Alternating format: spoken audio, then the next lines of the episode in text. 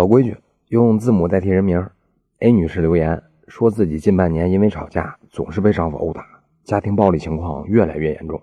但是现在女儿正在上高二，不想离婚，怕影响孩子学习，就留言问小林能不能不起诉离婚，只起诉让对方停止家暴，并且给予损害赔偿三万元。答案是不能。